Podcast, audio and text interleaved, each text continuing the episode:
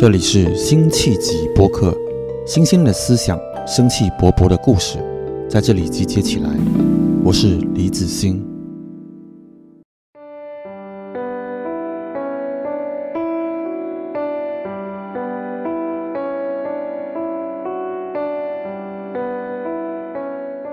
欢迎大家来到辛弃疾播客的新一期，这一期可以算是二零二二年年末的一期节目了。当然，我可能就当然可能听众们听到都已经是二零二三年的新年，也不一定啊。对自己的效率这么没有信心。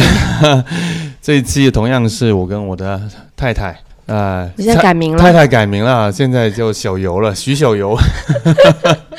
Hello，大家好，我是小游。来那个一起谈，为什么聊这期呢？一一一方面是我们最近做了一个，我觉得来英国以后最大的一个收获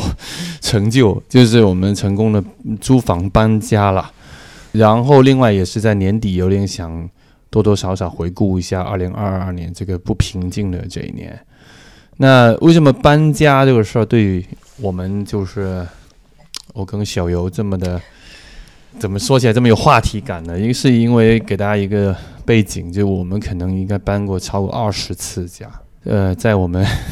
其实是相识的这个二十，明年马上就是相识的二十周年里边，我们应该超过二十次搬家。而且，当然这里边大部分有很多在上海市内的搬家，也有呃在国内搬到北京、香港啊、等等，还有呃多次的在中国和英国之间的跨国搬家。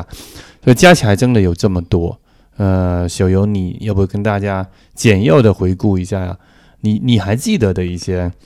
搬家折腾的这个历史？我都记得，只是把他们都放在一个，我觉得就是可能搬家档案博物馆吧。所以在我心里面有有这么一个博物馆。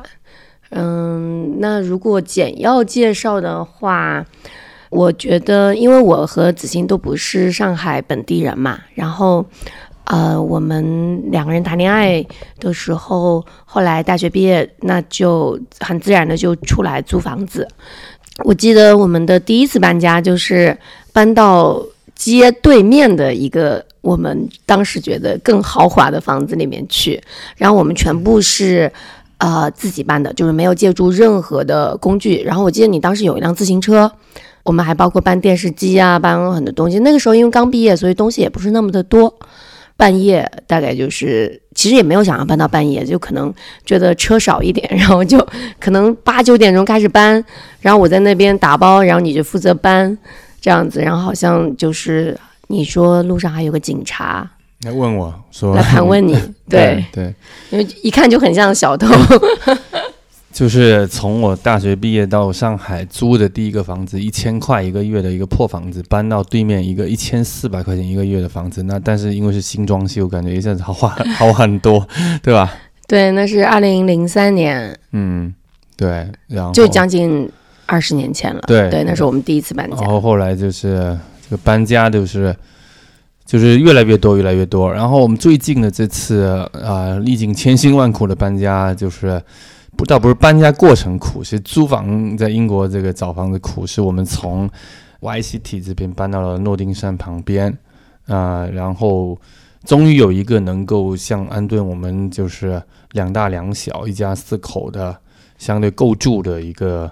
这个这个房子。对，因为我们八月份从上海搬来英国的时候，其实随身是带了十几个箱子的。但我们就临时住在一个比较小的公寓里面，想着等孩子们开学了，然后我们再好好的找房子。虽然我们不是第一次在英国住嘛，但是却是我们第一次租房子，就是就是就是在除了住 Airbnb 还有之前的一些选项。对对对，这是我们第一次正儿八经租房子。然后这个过程，子欣就是大概找了一个月。对吧？在就以子欣的这个信息搜索能力，呃，我觉得这已经是非常非常有难度的一件事情了。主要没主要是通过网站 App A P P 上边把我们想要的这个诺丁山区域，然后三房以上的这个房子，我觉得那段时间高峰时间基本上没有一套我我有遗漏的，就就基本上都地毯式搜索一出来，然后基本都会去看。然后我们为什么搬到这个区域？是因为我们的女儿在这个区域上学，我们想让她还是那个近一点。然后当然也很大的原因是因为我们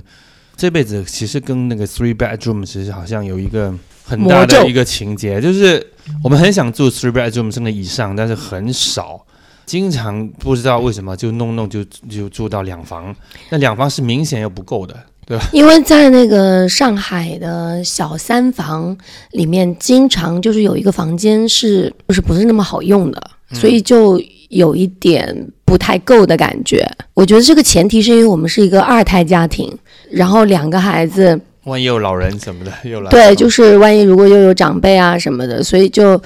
呃，会有这样的一种短缺空间短缺的感觉，但是我觉得，其实如果我们追溯回去的话，就是因为我们一毕业就结婚生孩子了嘛，所以，嗯，我们的住房需求是一直高于我们实际能够负担的 租金或者是买的房子的那个大小，很难一步到位。对，所以我们就总觉得家里少一个房间，就好像女人的衣橱里总是少一件衣服一样那种感觉。其实我们搬租的时候，我们当时都想的挺好的，或者是买的时候，我们都觉得，哎，这个房子应该够住了。但是到后来演变的一个剧情，就是说我们总觉得家里少一个房间。其实我也没想到，在英国也是类似这样，就是说，因为那段时间的搜索，就你看到 three bedroom 以上的房子，它的租金确实就比。两房的贵百分之二十到三十以上，我感觉都甚至更多，因为它假设你如果一旦是一个需要三房的这个需求的话，那你必然是一个应该说是有家有口嘛，然后你的这个可能社会阶层就已经到了你可以。呃，负担得起一家人的生活的这样的一个状态，而如果是两房或者是一房的这种局面，它的租金就会明显低很多，所以这就会有你刚刚说的那种从两房到三房的一个价格上的一个巨大的飞跃，以及难度上，可能它的数量上也也是有相应的减少。对，然后除了这个难度，就是另外就是确实是有有很多第一次在异国租房的这种。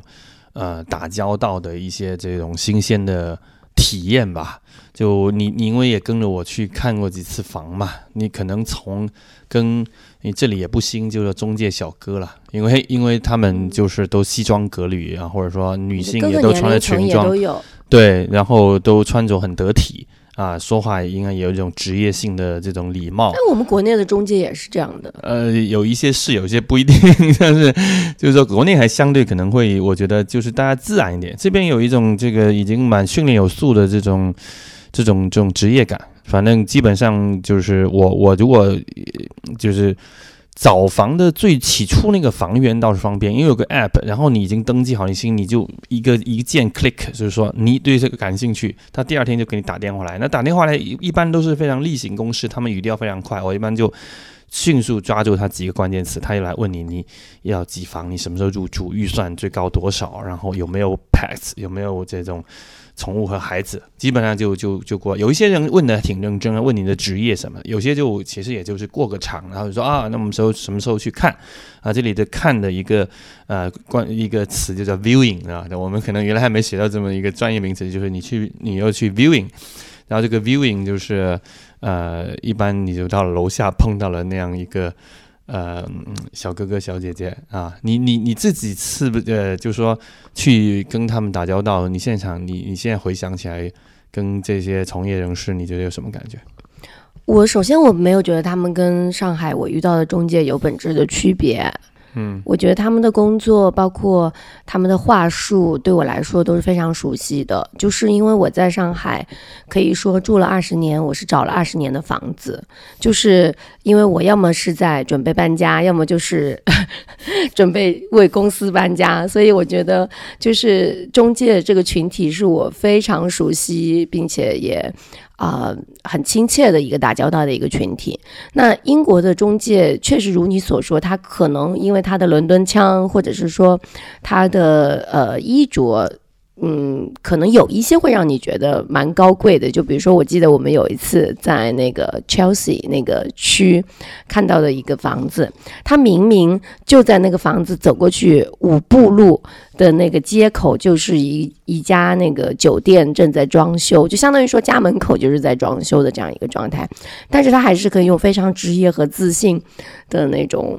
态度告诉你说，哦，这个其实真的一点都不吵，我就住在那个街的另外一边，所以我我觉得，就是很多房子的中介，他，我我我不知道，就是我感觉他们不会，可能显会显得没有那么的殷勤，就这个是我觉得。感受到的一个变化，就不会像国内的中介，他就老追着你喊姐，然后说 徐姐，然后你这个李哥之类的，说你这个房子，他就就盯得比较紧。他们这边我感觉，他们觉得我就交代给你这些事情了，让你要还是不要，并且他们在撮合这件事情，呃，促成。的时候不会显得很殷勤，这个我觉得是一个很大的不一样。他觉得房东也把这个情况说明了，他的价格是怎么样，那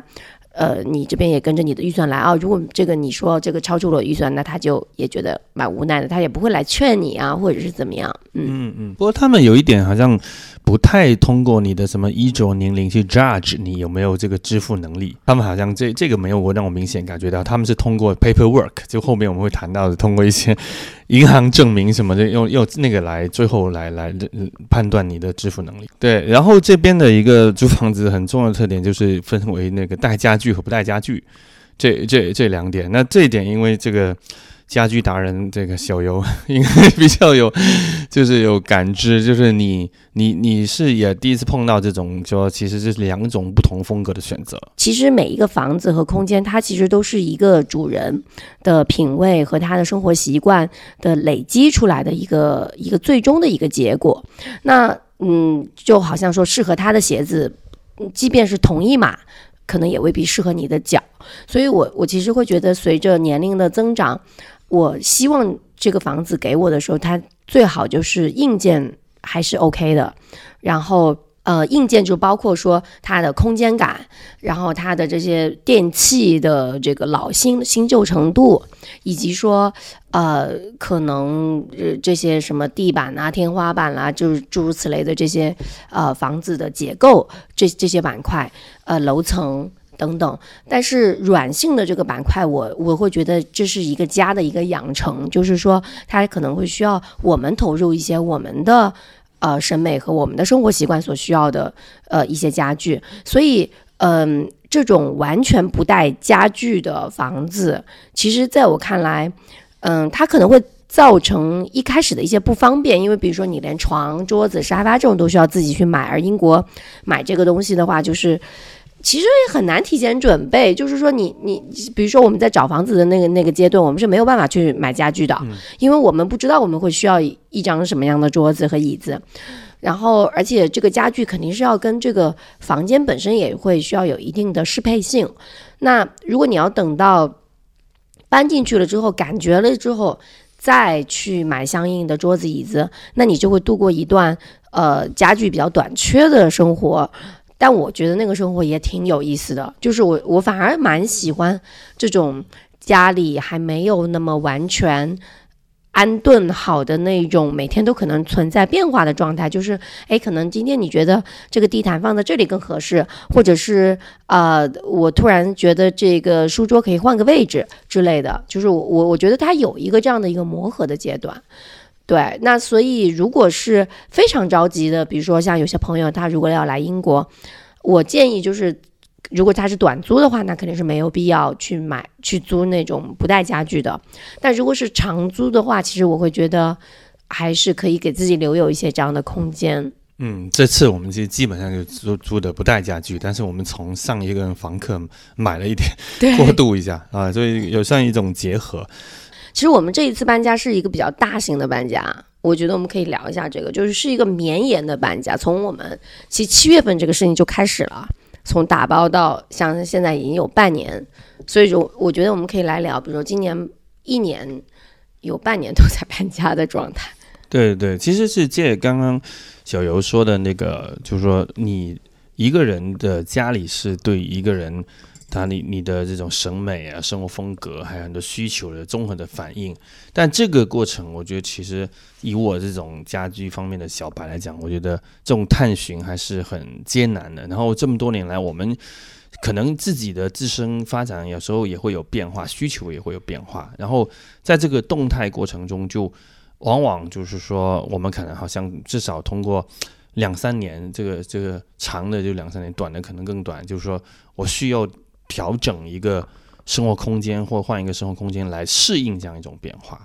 呃，你你觉得这个是其实可也可能是我们多发的这种去搬家的一个原因，是吗？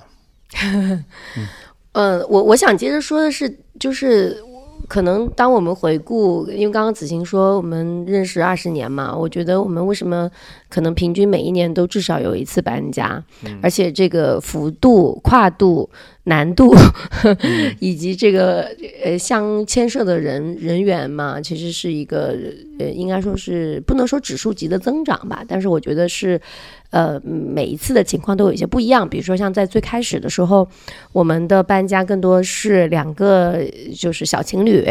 然后从上海的某个区搬到另一个区，然后。我觉得在那个时候，呃，真的东西没有那么的多。那等到就是我们的孩子出生之后。基本上，我们所有的刚刚说到的这些二十次的搬家都是牵涉孩子的。那我印象很深，就是小的时候，就是孩子当时有一个很难买到的一个很很很珍贵的这个呃洗澡盆，就是属于它的大小、厚度呃各方面都是，家孩子也很喜欢。所以我记得我们当时从上海搬去北京，再从北京搬回上海，包括又搬去广州等等，就是每一次我们都会有那个浅绿色的一个。孩子的洗澡盆，然后当然除此之外，也可以想象还有很多很多其他的东西都是随身携带的。那这一次其实从上海搬来英国，嗯，我们是相当于四个人的行李嘛。那总体来讲，平均一个人是两个箱子。那当然就带不了这种什么脸盆啊什么这这些东西。对，但是我我觉得我来英国，我要找到。我非常合适的呃脸盆，呃还有什么泡脚桶啊，什么等等这些东西，其实也是颇费一些周章的。因为如果你不想只是在亚马逊上买一些这种啊中国义乌出产的这个替代品之外，就你希望还是想要去寻找到一些还不错的这个这个质量的的东西的话，就是这些单品的重新寻找和组合，其实也是生活中呃或者说也是搬家带来一个很有意思的一一件事情。嗯，呃，我其实对于那个我们搬家有一些有印象的画面，你刚刚说的这个洗脚盆，那我我是记得洗澡盆啊，洗澡盆，我我记得那个一个画面，你说那个生孩子之前东西不多，不是啊？那可是我们那次从呃莲花路搬到那个什么南浦大桥下，我们坐了一辆那个拖拉机，然后。我我后来坐，你是压车，我压车坐在露天的拖拉机的那后斗上面，然后一路开了十几二十公里，然后我就很拉风的穿过那个卢浦大桥。对对，我我就觉得那个那个东西不少啊，而且那个东西特别的凌乱，我觉得那次 搬的就特别凌乱。然后另外一个，我觉得特别到现在还是一直不能说叫记忆犹新，因为它最近也还一直不不断在发生的，就是我觉得我好这二十年来至少买了一二十次的新的厨具。各种这种什么漏水的东西啦，呃，盘碗啊，什么锅铲啊，我觉得我不知道，因为我原来我从小是一个我爸妈那种一套这样东西可以用几十年的那种东西，但我的命运是属于我几乎每到一个地方要买一一套或几套这样的东西，然后这些其实使用的寿命，反正两三年已经算很长了，就是。你感觉我就不断的在有，因为有一部分是从宜宜家解决的，然后一部分是可能别的这些小店解决，但是我又感觉我活到四十多岁还在不断买买这种盘碗厨具，我不知道你你对这个，我对这个有时候有一点疲劳或者无奈，但是好像当然因为你每次还有新的选择，那有时候还也带有一点，昨天刚买了两个新的碗，就你你你怎么看这种？你还记得这块吗？我是喜欢买东西的，我觉得 搬家这个事情，其中的一个乐趣就是在于你可以跟嗯一些物品告别，然后我觉得其实也是培养一种不要对物品有过多的迷恋的一种。但是我觉得那个真的太快消了，就是很多的。可是物品你留在原地的话，就是你下面的人还是可以继续用啊。嗯，就是你并没有把它扔掉，并没有把它丢弃。就是我觉得很多东西我们还是用可持续的方式去让它传递到下一个人手上嘛。嗯，那这也是我们算是第一次在英国安家嘛。就是一家四口的规模，那一日三餐要吃的这些盘碗，就是确实会比以前要多一点吧。嗯，那我觉得买东西不是蛮开心的吗？我只是觉得好像这种东西在我原来是一个日常很持久的东西，然后我就不断的重复一年一年的都都在一个不同的地方在买这种东西，我觉得这这想起来还是蛮好玩的一个事。对，不过我觉得很多人可能确实一想到搬家是觉得挺可怕的，因为觉得带来了非常多的动荡和不确定性。嗯。那当然，这个事情确实是这样子的。可是我觉得我是很需要生活中有这样的板块。我觉得这个可能也是在于，不是说我为了要搬家而搬家，但是我确实会觉得，可能在年轻时候的一些搬家是可能本来是可以避免的。嗯，比如说像可能以前我们恋爱的时候，就有的时候的搬家就是因为两个人吵架了，嗯，然后决定大家还是各自分开住，然后冷静一下。之类的，但其实这种想要通过外在空间的改变来调整两个人的关系，或者调整自己的一些状态，我其实觉得这个都是因为你的内心还不够强大，所以你需要通过这个外在的环境的变化来来呃，相当于呃由外而内的来进行一个改变。但对于很多人，我觉得蛮厉害的是。嗯，他们可以一直生活在一个地方，但是他们同时去面对，呃，内在的很多的呃波动。嗯，其实对于今天来到大城市，就像你说的，嗯，不是在那里的土著，不是原乡人，然后很多年轻人，其实他们，我觉得多多少少也面临在大城市的搬家。那因为现在大城市的租房压力，呃，也比以前大嘛。那不过我觉得。嗯，搬家它有时候它不是只在乎于这个说你花多少钱的一个事情，而是在于你选择一种什么样的一种生活方式。比如说你是不是跟很人合租啦？比如说你是不是很看重在家里呃所拥有的一个小世界？比如说你是一定要有阳光日照，还是说你其实把它当做一个晚上去睡个觉？的一个小空间而已，还有它的啊，在城市里边的位置啊，在中心呢，还是要远郊一点点啊？我觉得好像我们基本上这些也都探索过。我我觉得这种探索其实蛮重要的，就是。嗯，其实我也有问过我自己，包括我在跟朋友聊天的时候，有的朋友会调侃我嘛，说：“哎呀，你就是多动症，就是一直要通过搬家，来好像让自己感觉到自己有在往前推进，或者是说，嗯，觉得自己好像过上了更好的生活。”那我其实觉得，嗯，客观上就像前面讲的，因为我们很早就有了家庭跟孩子，所以我们在住房上的需求其实从很早二十多岁。二十二岁就开始超过我们的实际能力，就是我们自己，比如说很多人，他们其实拥有了一套自己买下的房子，那他可能稳定性才开始准备生孩子，稳定性好一点。我们是属于大，虽然我们中间也买了房子，但是那个房子往往是不够我们就是放个户口，呃，然后我们就通过租房啊，还我们当然还有自己的，比如来英国的发展啊等等，就变得就你一路还是很大时间是租房。我觉得我对一个就是所谓。房产证上面写着你的名字的房子，我不必然是，而且确实事实证明，就是说它并不必然是你的内心之家所折射出来的一个地方，所以我我会觉得说，我们人活在地球上就这么些年，然后其实你你不可能活够所有的这些房子那么长，那某种程度上来讲，如果我们人注定是。只在一个地方待着的话，我们人就不会长成现在这个样子。我觉得可能在生理上，我们可能就是像树一样的，我们是要扎根的。但是我们现在是有脚的，脚就是会走嘛。那你就会从一个地方游走到另外一个地方，然后你的需求是不一样的。比如说，可能在二十多岁的时候，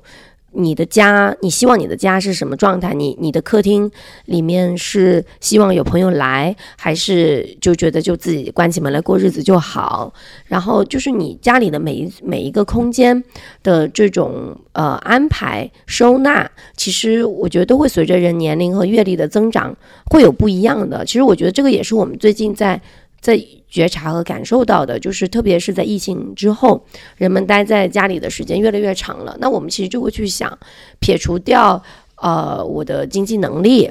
呃我能买什么地段什么样的房子，那么我真正想要住在一个什么样的房子里，是呃像你刚刚讲的，在远郊的，在海边的，还是在呃大自然的环境里，还是在闹市之中的某某某一个就就这种地方，所以。嗯，我其实觉得这种探索是很必要，而且他如果有能力，或者说有这样的幸运去实现它，那我觉得我累一点，然后我折腾一点，我搬个家，就是为什么不可以呢？我觉得这种探索对我来讲，我走我也走了不少弯路。就是你其实一个二十岁出头的，刚刚大城市这个安顿的这个年轻人。其实那个城市你本身也不可能到哪都熟悉，然后你还有很多自己固有的原来的这样一些想法，再加上一些很 random 的某个中介突然联系你，讲到那个那个，就这些组合也因为通过搬家，你可能才一片一片的去了解，发现了这个城市的一些区域，比如说我们一一开始我们就是突然我我真的有现在忘记怎么会被到江边码头去。那但是我们一去呢，看到那个房子呢，比我们原来住的那个大很多，然后也觉得能够负担得了，那我们就住了。但是呢。这个就跟上上海的城市发展的命运，就是对他要被世博会拆迁，那我们住了一年，而且在那里是我们的第一个小孩出生，很重要的时刻，但我们不得不被搬走，呃，因为很快它成为废墟了，现在变成那个儿童那个演艺中心，在那真的是很大金鱼剧场，对对对。然后那我们当时就还算喜欢那片区域，就是说，那我们就也在那黄浦区内再找，所以找到蒙自路那边去，但没想到找一个房子有点漏水。然后冬天很冷，那个时候那种寒冷让我们这种觉得说，要不去广州？因为我们对这个城市的选择，就像今天很多人也会想，我要不要离开上海？如果没有离开过上海，他其实会有这种冲动，我要不要去大理？我要不要今天去成都？那我们当时其实就是十几十几年前也有过这样的，所以对于我是个广东人来说，然后我的工作啊这方面都在那边相关，然后呃也很多朋友，就就很自然就说，那要不要去广州？那真的就是。拖家带口就是通过什么中铁运什么的搬过去，但是因为有朋友对推荐了这种在广州番禺的这种房子，那就去体验了那种所谓远郊的那种花园式的，呃，但坐车到市区要一个小时的这样的一种。所以你觉得你的弯路是你发现你自己不太适合住在远郊是吗？我觉得那个那个后来当然我们都觉得不太合适，那个只是说我们也是一种体验，我倒没有觉得很弯路。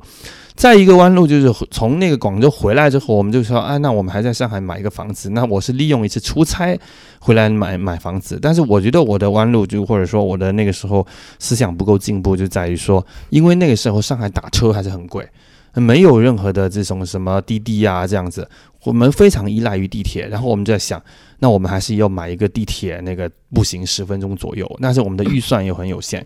然后我们最终，其实我那时候选的就在锦江乐园地铁旁边，虽然是能够步行十分钟，但是中间还要过一个地道。但是我那个时候，我跟你们说啊，这个这样的预算就让我们还能买个小三房，然后大家都支持，那头脑一热就买了。但是那样的那种小破破老公房的房子，其实你肯定是不如那些离地铁可能还有个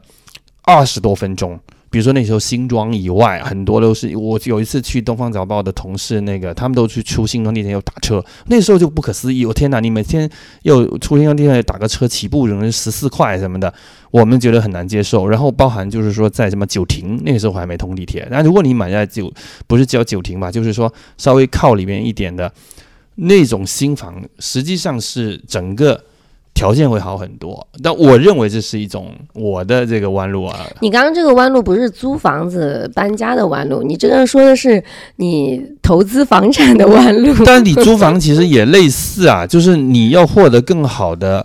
那种内部环境，实际上你是不太可能一直说交通也很便利的。就很多交通便利，就是变得就是好像就是刚刚说的，只把房子当做睡房，就是回去睡一下。但是对于我们已经有家庭的这样的一个，我觉得其实是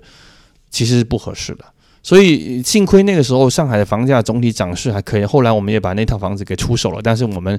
确实也在里边也也就住个一年多。呃，我总可能都没有，反正就是，呃，所以导致这种搬家就跟滚雪球一样的，就是就是我我的意思就是说，我们的买这种房子或者租这种房子，实际上就为什么很难一步到位，就是这个原因。对我们很难一步到位，就是因为子欣老师错过了房产发展的黄金期，然后 在买房子的这件事情上走了很多的弯路，因为他坚持要就是不管怎么样都必须这个房子就是呃要第一位排在第一位的优先级别，就是要离地铁近，而且当时觉得那个地方还多少属于中环嘛，就是还没有到外环，你当时还挺看不起啊外环的，嗯嗯是吗？对，但是我觉得。搬家的话，租房子其实我我我没有什么困扰，就是我可能嗯，因为常年习惯了租房子，而且我觉得租房子它真的可以一直让我就是过上一种很不同的生活。因为这个房子如果真的你让我去买，我可能未必会买，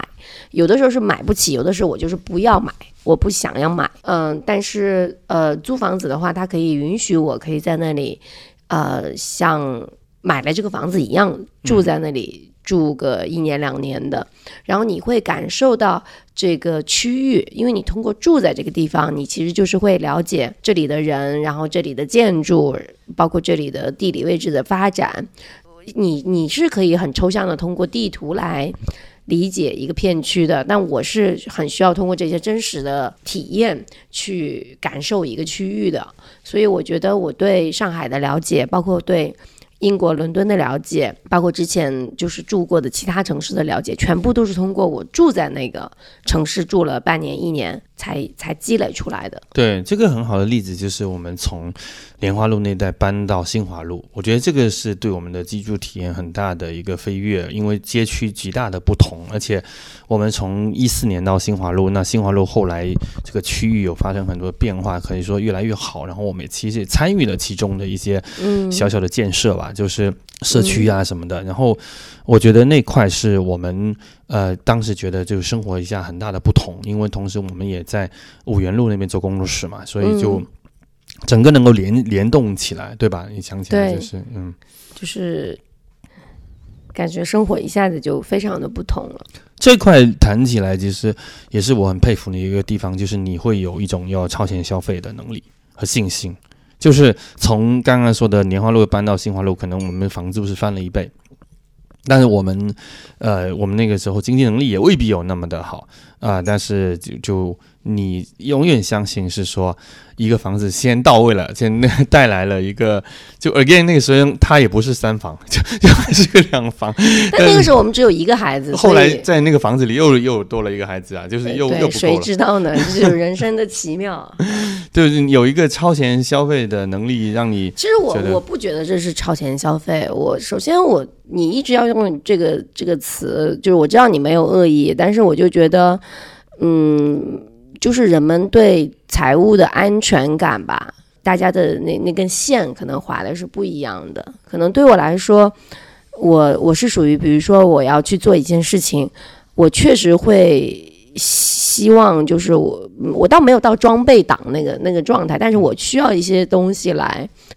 就是来让我感觉，啊，对我我现在要正式。开始跑步了，比如说，那我觉得我我必须要买一双呃合适的鞋子，那就让他给我能量上的加持之类的，就是我我我会觉得这个还是一种乐趣吧。那呃住的地方就是我我觉得我当时搬到新华路，就是我们当时回从英国回上海，我就记得很清楚，在我们飞下飞机的那个出租车上，然后我们就说我们。这是我们第多少次回到上海了？因为我们上海一直是我们的根据地，然后我们一直以上海作为一个原点，然后发射到呃北京、广州、香港、英国，就是各个地方去呃搬家，然后每一次都是这么大概一年两年的时间长度。那回到上海，然后那个可能是第五次，甚至是更更多次的回到上海。然后我记得当时我们就说，我们我们这一次回来上海，我们要要享受 the best of 上海。就是我觉得我们当时就是说，我们回到这个城市，我们可能就是想换一种姿态来生活。一开始就住在徐家汇，但很快因为孩子上学问题，就又出去了三年的这个半郊，就是对对对，因为孩子上学嘛，我们总归就老想着说。啊，孩子早上可以早睡一点，然后我们可以步行送孩子上学，所以有那么几年就又又跑过去。但直到我们觉得孩子大了，可以坐校车了，对然后我们又才搬回到市区来。对，嗯，那其实二零二二年这一次今年的这种搬家，我觉得跟以往有很大的不一样。我们其实是这可以说啊，就是我们是算撤离了新华路的街区，我们把那那里的房子都卖掉了。然后很多人很羡慕 我，觉得我及时的卖掉了房子。但是其实对于对于你来说，我们上海唯一的房子卖掉了。然后我们其实对于很多人来看，你是没有根的。然后呃，就就就包含这中间，其实你想处理一个房子，那零零总总还而且卖掉房子立即跨国搬家，就是这这这这个搬家其实确确实，我觉得跟以往又有一些不一样。嗯。我我我觉得我这一次搬家的一个很大的一个体会就是，其实家里每个人都在成长，然后很多东西真的就不需要了。嗯，所以并不是不可舍弃的，就比我想象的这个物品的整理和真正需要带走的东西没有想象的那么多。我是觉得。其实我们这个二十年来的东西肯定是很不少的，但是很多东西它其实往往只在搬家时候出现，就是你那是不是打包，然后不是你把解包放在那里，然后。下一次打包去搬家的时候，你生活中我们可以来说一说，就是那些呃生命力最强的这种纸在打包的时候出现的。我能想到就是有一筐是我在香港大学读法律的时候的课件，就是我我我一一直留着那些课件，我总会觉得哇，首先它当然都是学费嘛，然后其次我就觉得啊，我应该。应该会有时间再去看那些案例啊，或者是，呃，再去看我当时记的笔记等等。我有一筐当年的什么做媒体的作品，就是 简报是吗？对对，那那个这次没带到英国来了，放在办公室了。但是就是，嗯，可能还有一些。别的一些东西，因为 我觉得我们我我自己是这样，我不知道你怎么样。就是小时候生活在一个物物质匮乏的年代，然后家里的几个家具啊或者什么，你会觉得那是一个很长期陪伴的一个东西。就舍弃对我来说其实也不是那么容易的。但是你后来发现 啊，其实你就是到今天，它是一个工业消费品的年代。你你买的什么宜家的东西呀，买的一个什么，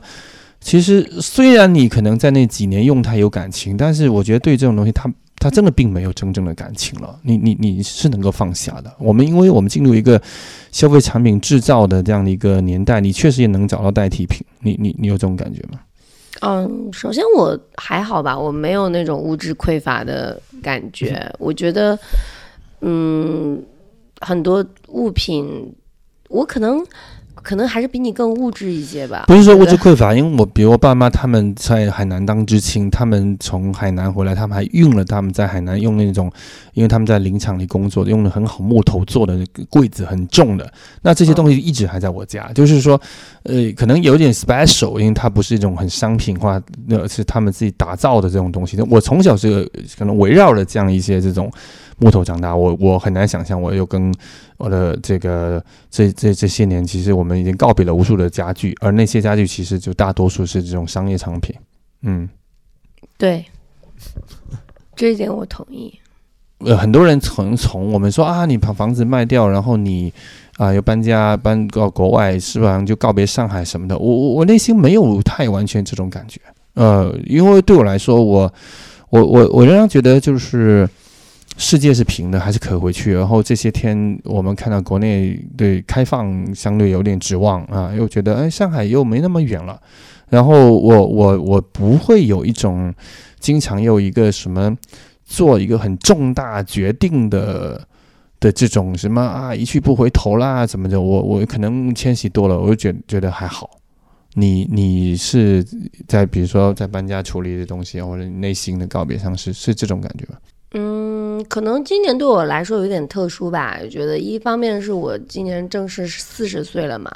然后我觉得从上海来到伦敦的这一趟生活，其实当然我们都觉得充满未知。就不管是个人发展，还是家庭生活，还是孩子的教育等等，其实我觉得都还有非常多的呃不确定之处在这里。那也是我觉得好玩的，就好像你要开始追一部新的剧，所以我就想把上一个剧集中的这种道具啊什么这些东西都清理一下。所以我我我我其实也蛮随缘的，就是有一天我突然觉得我我可以跟这个房子告别了，所以我就就是接。接到中介说要来看房的，我就很快就刚好也比较凑巧有一个合适的买家，那就这个事情就就顺利的操作掉了。那我不觉得，呃，把房子卖掉就代表我跟上海情缘已尽，我不觉得这样的，因为你钱还在那儿嘛，就是你还可以再买啊。然后我觉得，呃。只是一个时间差在这边，但是在能量上，就或者说在自己的心态上，会有一种呃重新出发的感觉。因为我我会希望我的所有的决定不会因为一个房子而绑住这样子。而且像我们的一些朋友，他们可能呃比我们富裕很多，就是他可能在世界各地都有房子。那可能对他来说，房子就是一个投资的一个呃，这个这个这个工具吧，对。但我我我其实是有点一半一半，我觉得房子在当代的生活中，它当然有这个作为不动产的一个投资的价值，但是在另外一个层面，其实它也也也决定了说，你把一部分的你的资产，或者说你一部分的呃资源，呃，你想要把它投注在哪里。对，所以我会觉得这个这个事情它并不是只有一种选择的，就是我们可以去呃保留更多的一种可能性。那搬家，其实我们今天的主题是搬家嘛。嗯，不是不是买房子，不是卖房子这些的，就是我觉得可能很很多人在我们这个年代出生的时候，会觉得我们最好还是住在自己拥有产权的房子里。对，而且生了小孩之后，他这种搬家意愿是在下降。对，但是我觉得我我可能在这个事情上一直都比较像零零后吧，就是我就一直没有觉得我要一定要住在我自己买的房子里，因为买房子的这种原因有很多。但是这个呃，你选择住在一个地方，呃的感觉，就怎么说呢？我打一个不恰当的比喻吧，我觉得就是你租房子真的就很像谈恋爱，就是首先你对这个地方它是吸引你的，这个区域或者这个房子某个地方是吸引你的，你想跟他走得更近一点，你想跟他每天在一起，然后也会有很多的惊喜，当然也会有一些意外。呃，或者一些不确定性发生，然后我觉得买房子还要签个什么买卖合同啊，乱七八糟这些东西，交税等等，就是它就很像结婚。我我其实觉得我们的生活是需要一些呃恋爱荷尔蒙的，就是特别是像我们这样，就是呃。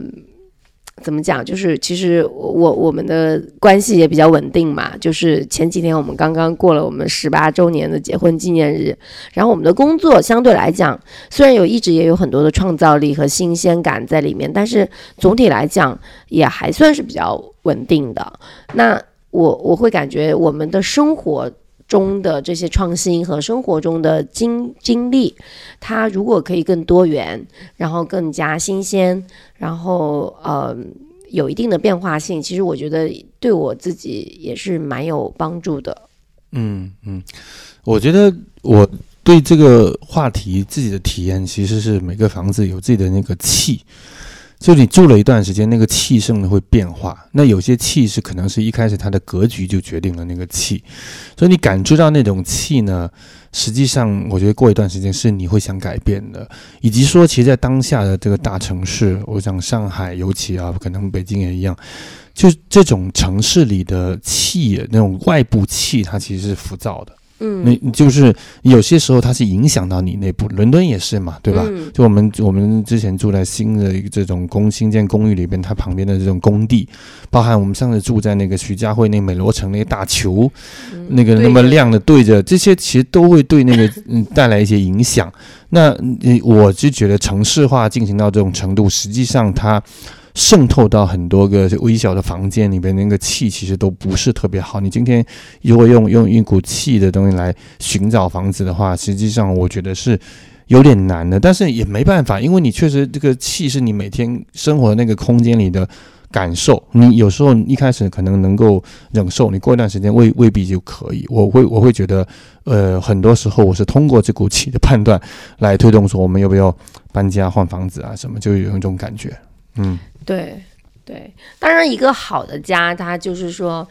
呃，你的这个呃呼吸吐纳是比较正常，然后你随着一年四季，然后大家所有人都在呵护，然后就是可以有一个比较好的一个良性循环。那我们家我会感觉，因为我们每个人其实都在一个蛮急剧的一个变化，或者说自我成长。因为你看，我们家首先我们两个是处在这种，呃，就是中年还在不断突破成长的这样一个状态。然后我们家有一个十八岁的孩子，然后也是一个真的就是一个很很突破的一个时间节点。然后孩子还有一个更小的孩子，也是这样一个状态。所以其实我会感觉，可能嗯、呃我我们的这个需求的变化，可能会不会比或者我们生活本身的变化，会比普通的家庭会要多一些。还有一个就是，我们确实有很多的 home office 的时间，这个这个对那个这个嗯。家居环境其实又有影响很大，因为你你很多人如果是说他主要时间确实在办公室里工作，又嗯。又不太一样。我们确实是因为创业之后就有很多这种这种 blend 的这种模式啊，对，然后我们这一次搬家，就是我们还挺满意的，就嗯。虽然这个过程有一点长，嗯，然后但我们都住在新家里面，觉得蛮开心的，就是觉得，呃，我觉得满足到了一个点，是在于说我们每个人都能。找到自己的一个角落吧，就是周周有一些自己的空间，嗯然后呃也能够就是有这种全家一起做一些事情的这样的一个一个空间，对吧？对。然后我发现我对呃日照太阳 这块还是需求很大，需求很大的，对对，觉得还是因因为尤其在英国，你如果太阳出来的天本来就不多，然后它还能直接通过窗户照到你的卧室啊什么，你就觉得幸福感还是很好的。嗯对对，嗯，那谈到这，我们你是是年终总结吗？对又来聊聊聊这个二零二零二二嘛，是个人呢，还是我们自己对这一年发生很多事情呃的这种感知呢？你先来吧。我觉得今年一整年其实就是在找家的这个过程。嗯，所以刚刚说的没错，就来英国最大的成就，现在就先先找到一个栖身之所，是吗？对我其实觉得这这种寻找，嗯，看起来有一点怎么说呢，就是难以定义吧。但是就是我我我觉得这个寻找可能很长时间在我心里面，我觉得它都是很重要的。但是有的时候我会去忽略它，可能在过去几年的时间里，因为总觉得还有其他更重要的事情要做。但是今年我会觉得，从年初开始到去想自己，呃，可能会，呃，接下来就是我觉得其实就是在思考家的定义吧，因为特别说对于一个呃太太和妈妈来说，我也在想，就是我的孩子以后回忆起家庭生活，他会想起什么样的场景？然后我自己会回想起我小时候的家，我现在的我自己，呃，又会想要住在一个什么样的家里？所以我觉得今年可能就是我一个最核心的在思考的一个问题吧，在生活上的一个探寻。对我来说，我觉得如果站在这个时间节点回头来看，我觉得可能其实讲这个家哈，还有跟自己的工作生活这种结合，我觉得反而更复杂一点。可能嗯我从，因为我们原来是一种传统毕业后工作什么的，我很少想到我会又在家里工作这么长的时间。因为原来你都是有这种办公室啊什么的，就是你你觉得是一种很自然的一种分开的这种场域。但是当就是我我们那个时候我三十五岁啊，我现在变成自由职业，后来所谓的创业啊，这样这些，虽然后来也有办公室。但实际上，因为自己做这些事情，包括你还要保持创作啊、写作啊什么的，写作很难在办公室里面去做了，所以就变得你其实这样人到中年，你你对你对这种，嗯，家里有有有有没有一个，就是说你既又有生活气息，还有创作环境。其实这个事情其实是没有认认真真的去想过，身体可能有潜意识的需求，但是真的没有认认真真的去想过问题。然后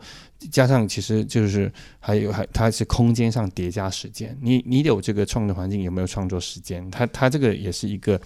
一个叠加，而剩的时间也受空间影响。比如说那个孩子，他因为在那那个空间里找到了自己，他就少来烦你了，你就多了一些时间。就这个这个其实时空的这种转换关系，我觉得我们我们很来原来可能都没有好好的去去去想清楚，然后以及说在那个空间里，如果你感到舒服、有创造力，那你的效率可能更高，那又又对这个时又跟时间产生了一种关联，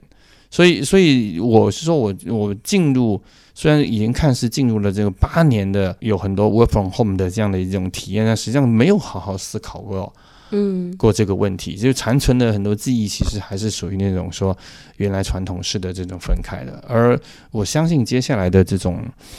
人类的这种进化到一种工作程度，你哪怕在英国可以看到，现在大多数大公司一周只有去三天，员工都只有去三天，很多人越来越多的真的是需要。在在在在加州工作，包含我前上个星期在两个就是金融从业人士的这种中产阶级家里，那他们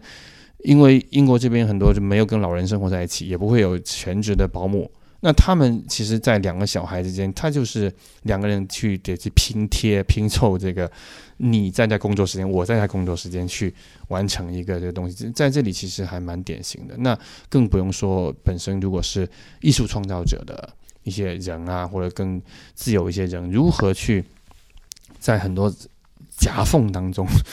创造出这个这个东西？我我觉得这个可能是今年可能我们到了年底，嗯，也搬了一个算满意的家之后，其实浮现起来，可能需要不断还可以更加去琢磨的这么一个命题。嗯嗯，对的，我觉得特别是我们现在还是有一部分的时间。和空间的交错是和英国和国内的这样的一个时差的一个前提嘛？嗯，所以你刚刚说到的这个时间跟空间的这些各种叠加的方式和互相作用的方式，它肯定会持续的在明年，就是啊，就是我们需要去去探索的嗯。然后，然后我觉得在一个家庭里面，呃，确实可能会是一个挑战，是在于说你又要满足。呃，家里的人的一日三餐和生活的各种需需求，还有娱乐啊，家庭的谈话，然后每个人各自在家里的各种空间的一个需求，然后又要像你刚刚说，满足到他作为一个呃创作空间，甚至可能还会有会客这种情况，对吧？就是比如说好朋友来家里的这种情况，那所以。其实一个空间，它可以承载和创造的一个场景是很多元化的。但是可能以前我们在待在家里的时间，比如说在上海的时候，就是比较因为有办公室嘛，然后你就早上可能吃过饭就就去办公室了，然后回到家吃完晚饭，你可能也觉得就可以睡了，或者是说像我以前我把孩子哄睡了之后，还要再起来工作一会儿，但是就是。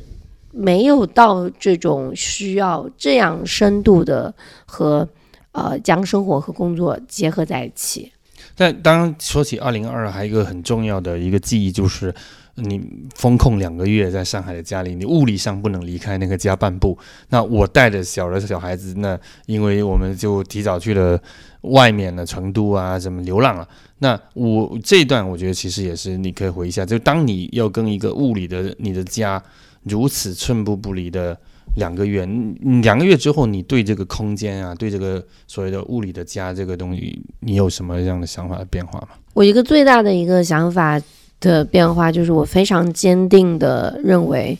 在一个家里面，我必须要有我自己的房间。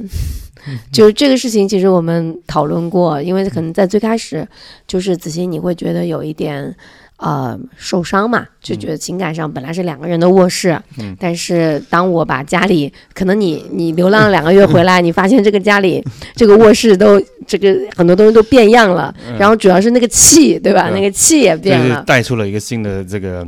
起风突起的另一个新的命题。但是我觉得对于很多中年夫妻来讲，这个是应该蛮有共鸣的一个命题。嗯对，我觉得就是嗯、很多。因为就是看起来一个家主要是女主人在操持，好像很多东西是女主人决定要买的等等，嗯，但是其实很可悲的就是说，有的时候你在家里忙完一天，你发现这个家里没有一个地方是属于你自己的，嗯，然后嗯，特别像这个，我觉得我们家里很多地方，它嗯。它看起来就是一个劳作的地方，就比如说 厨房，嗯，其实我们家厨房也算不错吧，就以前的那个厨房挺大的，但是就是可能你在那里，你没有一种说哇，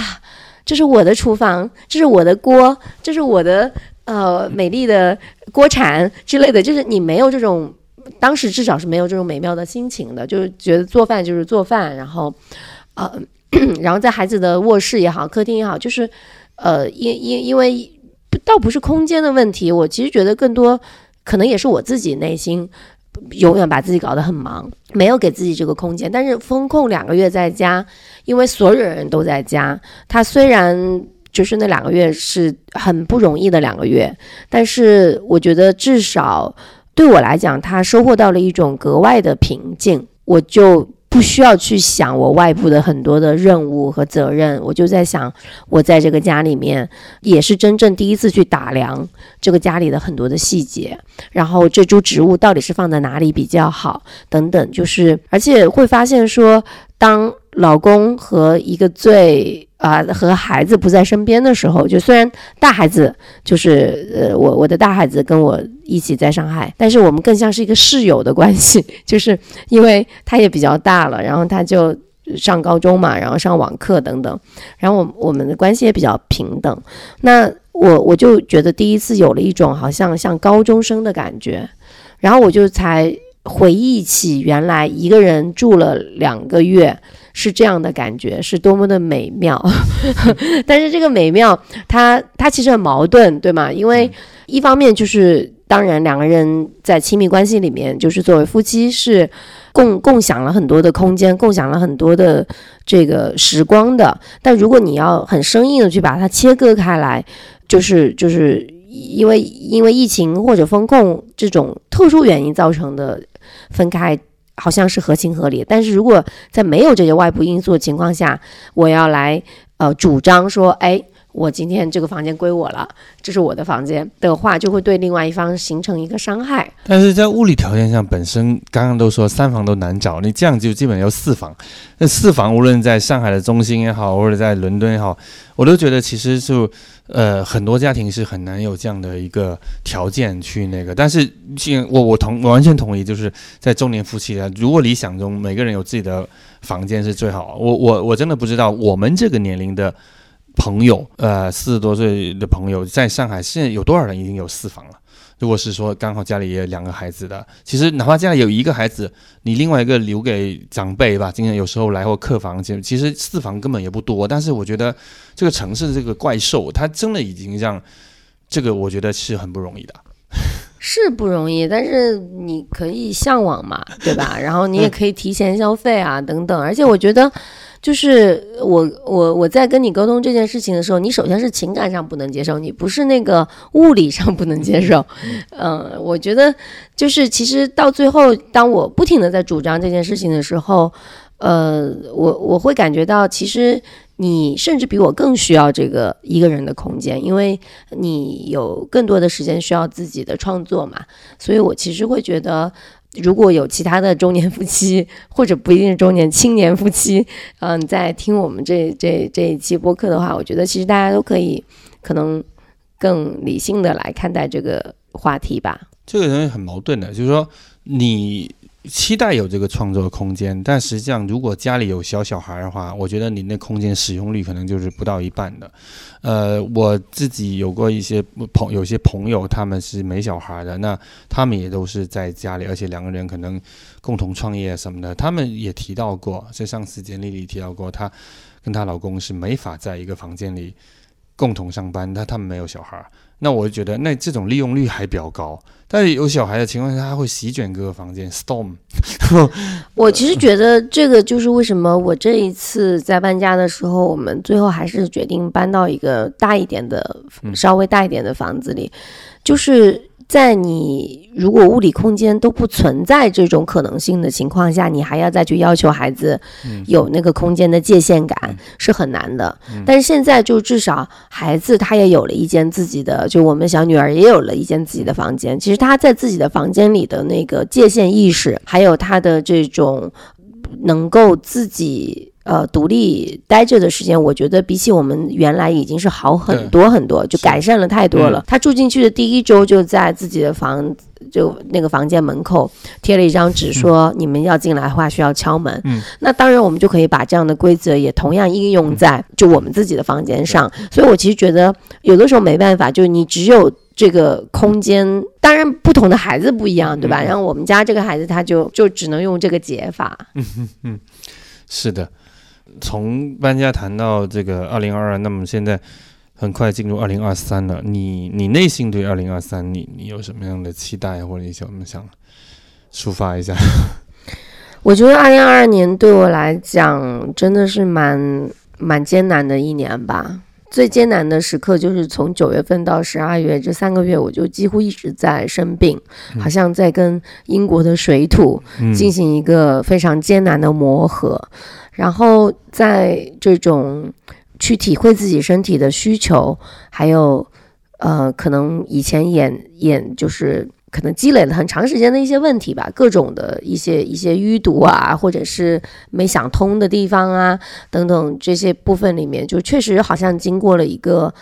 呃上半生的一个盘点吧。所以对于二零二三年来讲。嗯，我甚至真的在上个星期，我我记得我跟你说，我说我再也不要再写新年愿望了，就是新的一年我有什么展望，我我感觉我可能在每一年年底的时候，我应该写一下下一年的遗书，就是就是真的去想，如果你的生命可能只剩下一年了，然后你你你对这个世界，对你的呃身边重要的人有什么要嘱咐的话之类的。对，所以对于二零二三年，我其实大概就是这样的一个心态吧。二零二三年呢，我我自己觉得，其实我觉得很多事情也发生变化。就是说，虽然我们现在都从那个通过最终群体免疫的方式，全球都一样的来恢复，但是我觉得恢复不到以前的那个样子了。然后有很多蝴蝶效应，它其实都会变化。当然，我我有期待它还是比。至少比过去三年铁板一块儿稍微令人期待一些，它可能会有好有坏，但是它多多少少有有了一定的开放性。然后，呃，二零二三呢，我我我自己，嗯，我我如果你刚刚谈到就是说，呃，对于一个人的这种发展来讲，我觉得我身上有一个可能是我自己背负的命题。不一样的地方就是，我其实有有有一点是是背负了我们所谓的那一代媒体江湖的媒体人的后媒体时代生命延续的一种探索的一种，我不能说这个是个使命还是什么，我觉得是一种可能性，在我的身上就会延伸，因为我看到大多数的呃媒体人，就是 可能当然还在某某个企企业行业里边，其实他们也还做得不错。那我呢，就是用一种其实也说不上就是多么取得什么成绩的方式，我就是其实就是很很简单，想维持一个说，你还是通过能做内容，你通过写作能够维持创作你这个生命。但是其实我们面临一个很大的一个挑战是，所谓的非虚构和这种真实的呃，比如新闻采访的写作，它失去一个大的行业依托之后，我们个人的力量如何在这个中间去取得这个新的高度？因为如果你是写小说文学，你仍然还有那个圈子，还有人颁奖，还有还有一些。虽然我听说小说的卖的也比较惨淡啊，但是至少那个圈子还在。而没有了这个新闻的这个行业，比如说我现在我想去采访美国大选。我想到的，我就是我要自己去 self funded，然后我还得花上安排好我的生活与时间啊。比如说，我同样还有一些啊朋友，他们可能在做一些更加什么矿难的问题啊，或者更加更深入的议题。我觉得那些本身都要付出很多的勇气和自己的时间，而且完全是真的是要燃烧自己，自己去去弄，没有任何一个行业或者说什么单位机构来。来来来支持这个，至少在中文世界里，我觉得其实是这方面是很少的。而我们这些人，呃，本身如果你在原来那个行业里边，你是这那个流水线的，比如说有哪个编辑给你拍了个题，然后你自然而然通过媒体获得一些采访的什么机会，你就去做了。也虽然不是很深入，但是你反正一年到头也挺忙的。现在呢，因为你也不想写，你不呃不写的东不想写的东西嘛，那你就。只做自己愿意做的题目，而那些题目，我觉得基本上大多数是真正要花时间和扎进去才能够对自己也好，对对这个话题挖掘本身也好，是才能是一个比较深入的那个东西。我觉得这个是在当下这么忙碌的生活里边一个挑战，就是我如何还能够让真正让自己让自己有进步，去做那些很深入的议题。呃，因为快就一篇文章啊，或者说发表一些那些评论、写那些文章，对我们来说不是很难，但是你没有进步，我不知道说这个。我其实觉得，就是从我旁观者的一个角度，我会感觉对子欣你个人来说，二零二三年你在创创造力这件事情上的一个挑战，是在于你如何不只是从自己的兴趣和。好奇心出发，而是更多站在公众利益的视角去看，你能够创造出什么样的更公共的内容？因为可能这种非常个人化的非虚构写作，它并不是你想要追求的嘛。那你可能会希望去，包括你像你刚刚讲这些政治的、经济的这些大事情。那你如果要去一己之力去采访的话，那你的视角，或者说你能够带给什么样的读者和观众不一样的内容，并且这个对他们有什么真正的帮助，而不只是新闻的快消品。所以我其实觉得这个是在你的职业的生涯中的一个很大的飞跃吧。就是因为以前虽然存在一个所谓的媒体行业，存在这些所谓的依托和一个选题和一个所谓的知识系统，但是，嗯，很多的信息我会觉得它也并没有真正到达公众。但现在其实，呃，看起来是更扁平了，在这样的一个自媒体的一个时代里，就是。你为谁创作这些内容？然后你的内容和别人的内容有什么不同？这确实也是新闻行业，因为它自身的问题之后，它其实它自我颠覆掉了，它自我消亡掉了，就是因为它原来那种工业化的快消品的这种模式，大家不那么再需要它了。所以，所以，但是这个新的是什么？因为新闻它原来并没有想有有点往艺术或者说长期存在的这种 project 去。去发展，那我们从那个行业里边截取到的一些，呃，精华一些东西，如何能够转换成一个像你说对公众扶持更加有帮助也好，或者对个人的生路有有帮助的这样的一个一种 project 也好，一种新的项目也好，我觉得在今天，其实，在呃，至少在在在中文世界里，我觉得觉得这个呃尝试都还是比较初步的，非常初步，嗯，而且我觉得。都这个年代了，就是如果你还活在以前的那种幻梦里面，然后认为那个才是对的，那个才是应该的，那才是最好的一个黄金的新闻时代，我我就觉得这样未免有一些，就是还是活在梦里吧。当然没有想回到过去，我我我觉得绝对不是想回到过去。所以我我会觉得这个也不存在这个去是好像肩负着像你刚刚说的老一代媒体人的这种另外一种可能性。我其实觉得不需要肩负这个部分，其实你做好你自己，这是并且他到底是自己的东西，只是只不过你确实有这种背景下，呃，我觉得他是自己的创作，但是他的出发点是要去为了公共利益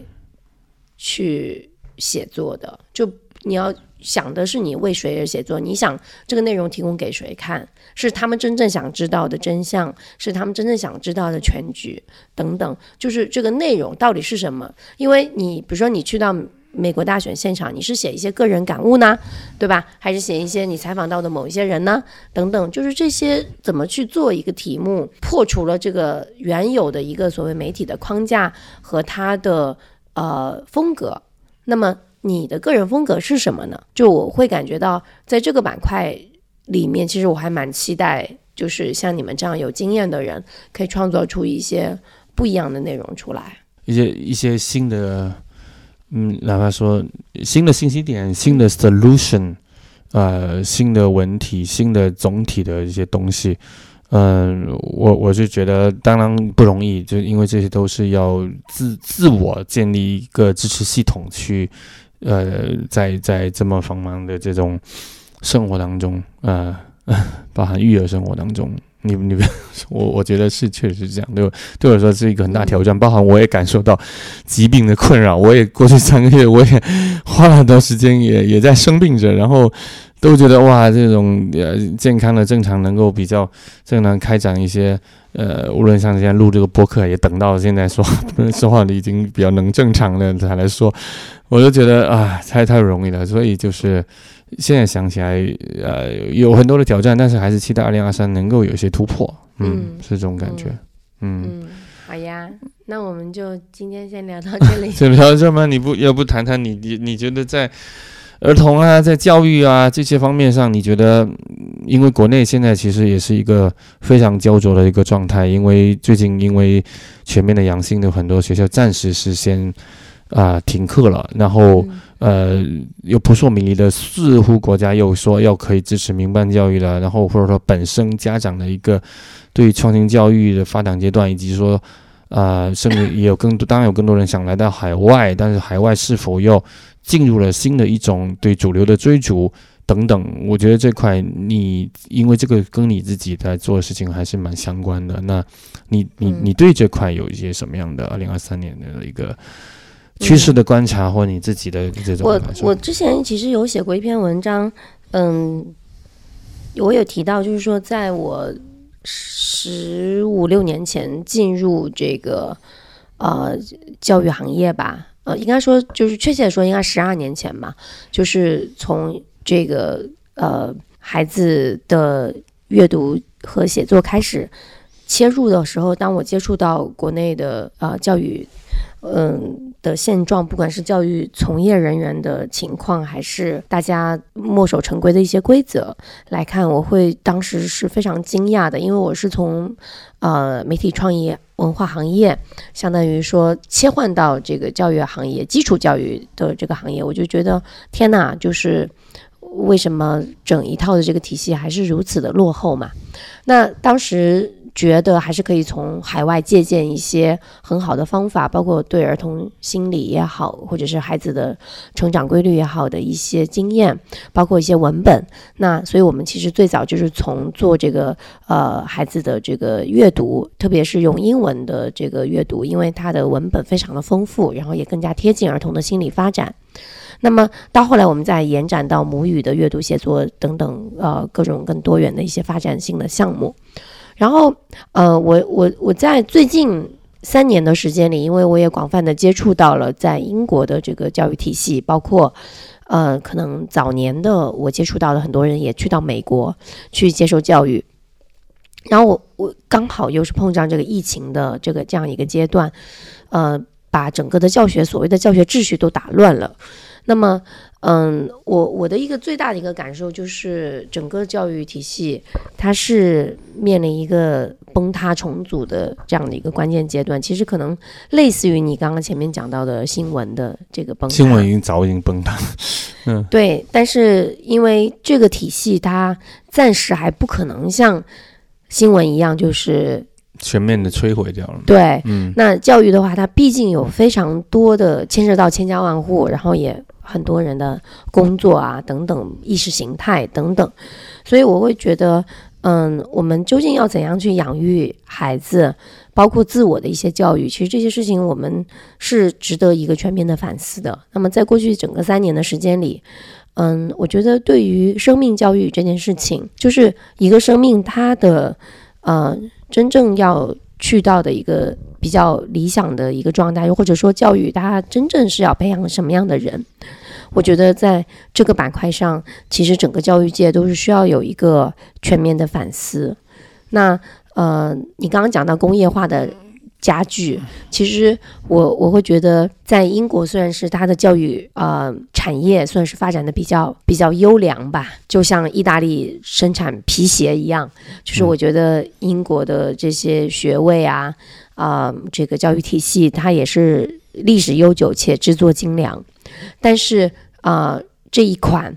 这种这这种方式，这种培养人的方式，它呃，在我看来，它仍然是过时的。嗯啊，那嗯，所以我会感觉到，就是在这在这里，就是对一个人更全面的生命教育，呃，身心灵的发展，以及说他每个人真正就是呃他的天赋才华的这个发发现和持续的发展，这个板块其实是有很多很多值得我们去探索的事情。那我我我会我我自己会觉得，可能在二十多岁、三十多岁的时候，在过去十多年的时间里，我一直是一个比较激情昂扬的状态，觉得没问题嘛，出现问题就就就是就就就上嘛，就是解决问题这样子。但是我可能最近一年的心态，我会觉得，呃，这个问题它实在是病入膏肓到。呃，非常严重的地步，然后它也有非常光彩的外衣，然后这些外衣它的呃剥落和它真正去影响到一些呃家庭也好，教育者也好，他可能还有很长很长的路要走。比如说像我认识的一些家庭，他直觉上或者身体上，他觉得嗯，国内的这个教育可能不是他。他终于发现这这这个这场游戏，或者是这个内卷，他不想再再玩了。那他换到国外这边来，他仍然想要去考好的私校，仍然是试试着去追逐一些一样的这个价值观啊。那我就觉得，嗯，就就可能也是换汤不换药吧。嗯嗯，是这样。那新的，嗯、那个那个都不能，我不想用标准这个词，就是嗯新的一个，我们来衡量一个人的这种呃方方面面吧。嗯、这个我我也在随着我们记得，特别是大儿子的这种发展，他可能又在要进入大学等等这个过程中，可能在等待一个最后相对完整的闭环，说，呃，他这样的仍然保持了一定的这种天真和和情感共情力的这样的，但是基本上没有把精力花在如何去了解规则、适应规则和在规则中呃占领先机的这样的这个这个头脑，会不会是更好？我我相信是更好，因为我我我们能够有一个一个一个直觉，但是我觉得啊，尤其那天见了他的同学之后，我发现哇，真的很多他的同龄人其实真的蛮已经成熟至此，蛮蛮会利用规则的，蛮会研究规则的，他非常 innocent。我嗯我觉得孩子天然是有一些不同，然后也是确实跟着家庭的教育，呃，会演变出更加多元化的一些版本。那某种程度上来讲，呃，我会觉得，可能我们对教育的追求或者说我们对一个啊、一个人的也不能说价值的一个一个一个判断吧，嗯，就是可能有一些点是跟大部分家长不太一样的，就是我们非常看重孩子的创造力，嗯。而且是他原生的，属于他自己的天赋才华带来的这个创造力，我们会觉得这个创造力的种子的保护和他就是持续的这个发酵这件事情，对他的这个生命是很重要的，所以重要过他的某一次考试成绩，重要过他的啊、所谓考上的学校的排名等等这些。嗯嗯，这个可能就是在二零二三年，如果通过我们自己的一些感受啊、观察啊，呃，可能也会持续跟大家能够会有一些分享，因为其实就这个是一个很跨度很大的，因为就像你说，现在可能国内可能四五岁就送来英国了，那你送来英国之后，你如何感受？这里面好的一些方面，而不是完全去追逐这个私校排名等等的。我觉得这个其实都已经从 Day One 就开始了。你虽然说英国的教育有一些过时，那它其实里面还是很多积极的部分，比比如说我们喜欢的 PSHE，关于一个呃小学就关于会有呃社区啊，甚至包含宗教啊整整的一些东西，我觉得积极的元素还是有的。虽然它在总体上的这个体系里边，我觉得是缺肯定是缺乏某些模块，和在总体的 light up 方面，就是对于你刚刚生命教育这块是不不不够的，但是它还是有好的一些东西。那我觉得英国的教育只能说是正常，比正常里边，我觉得还是有很多 positive，因为他们对，愿意去鼓动这个 positive 的一种气氛。但我我我不知道，就是来英国的家长里边有多少他其实是会去看重。像刚刚我们说 PSHE 这种其实很妇科的这种东西，就是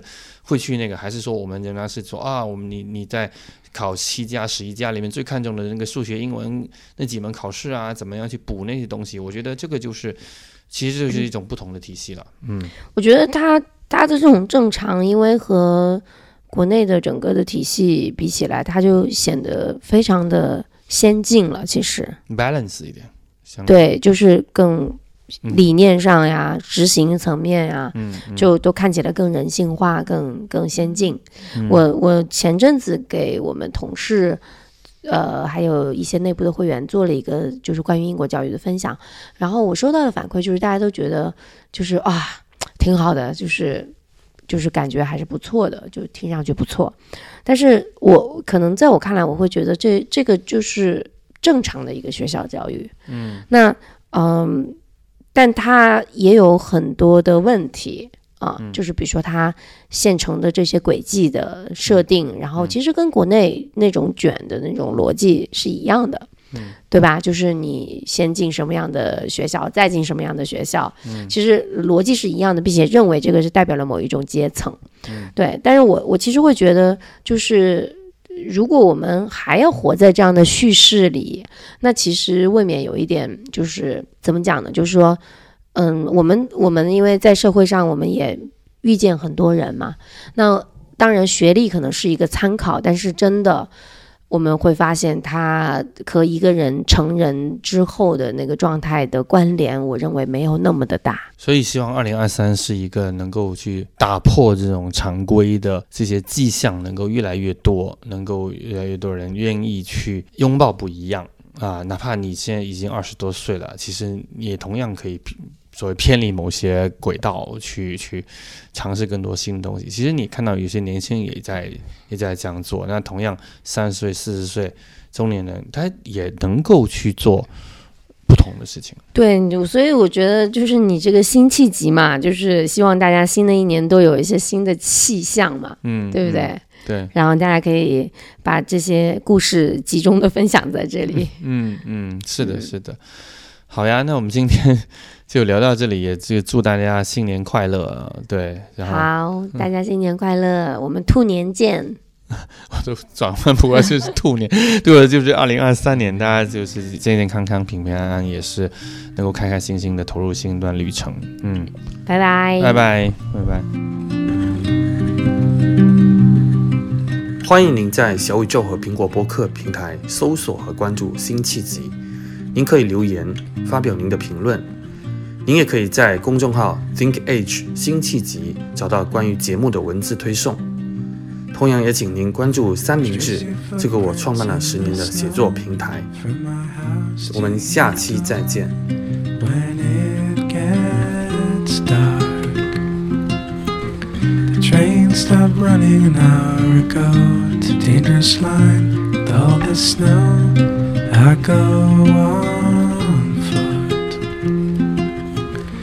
The railway track leads through the town, past the windows of your friends, and out to the sea. I passed the station and the bars, past the ruins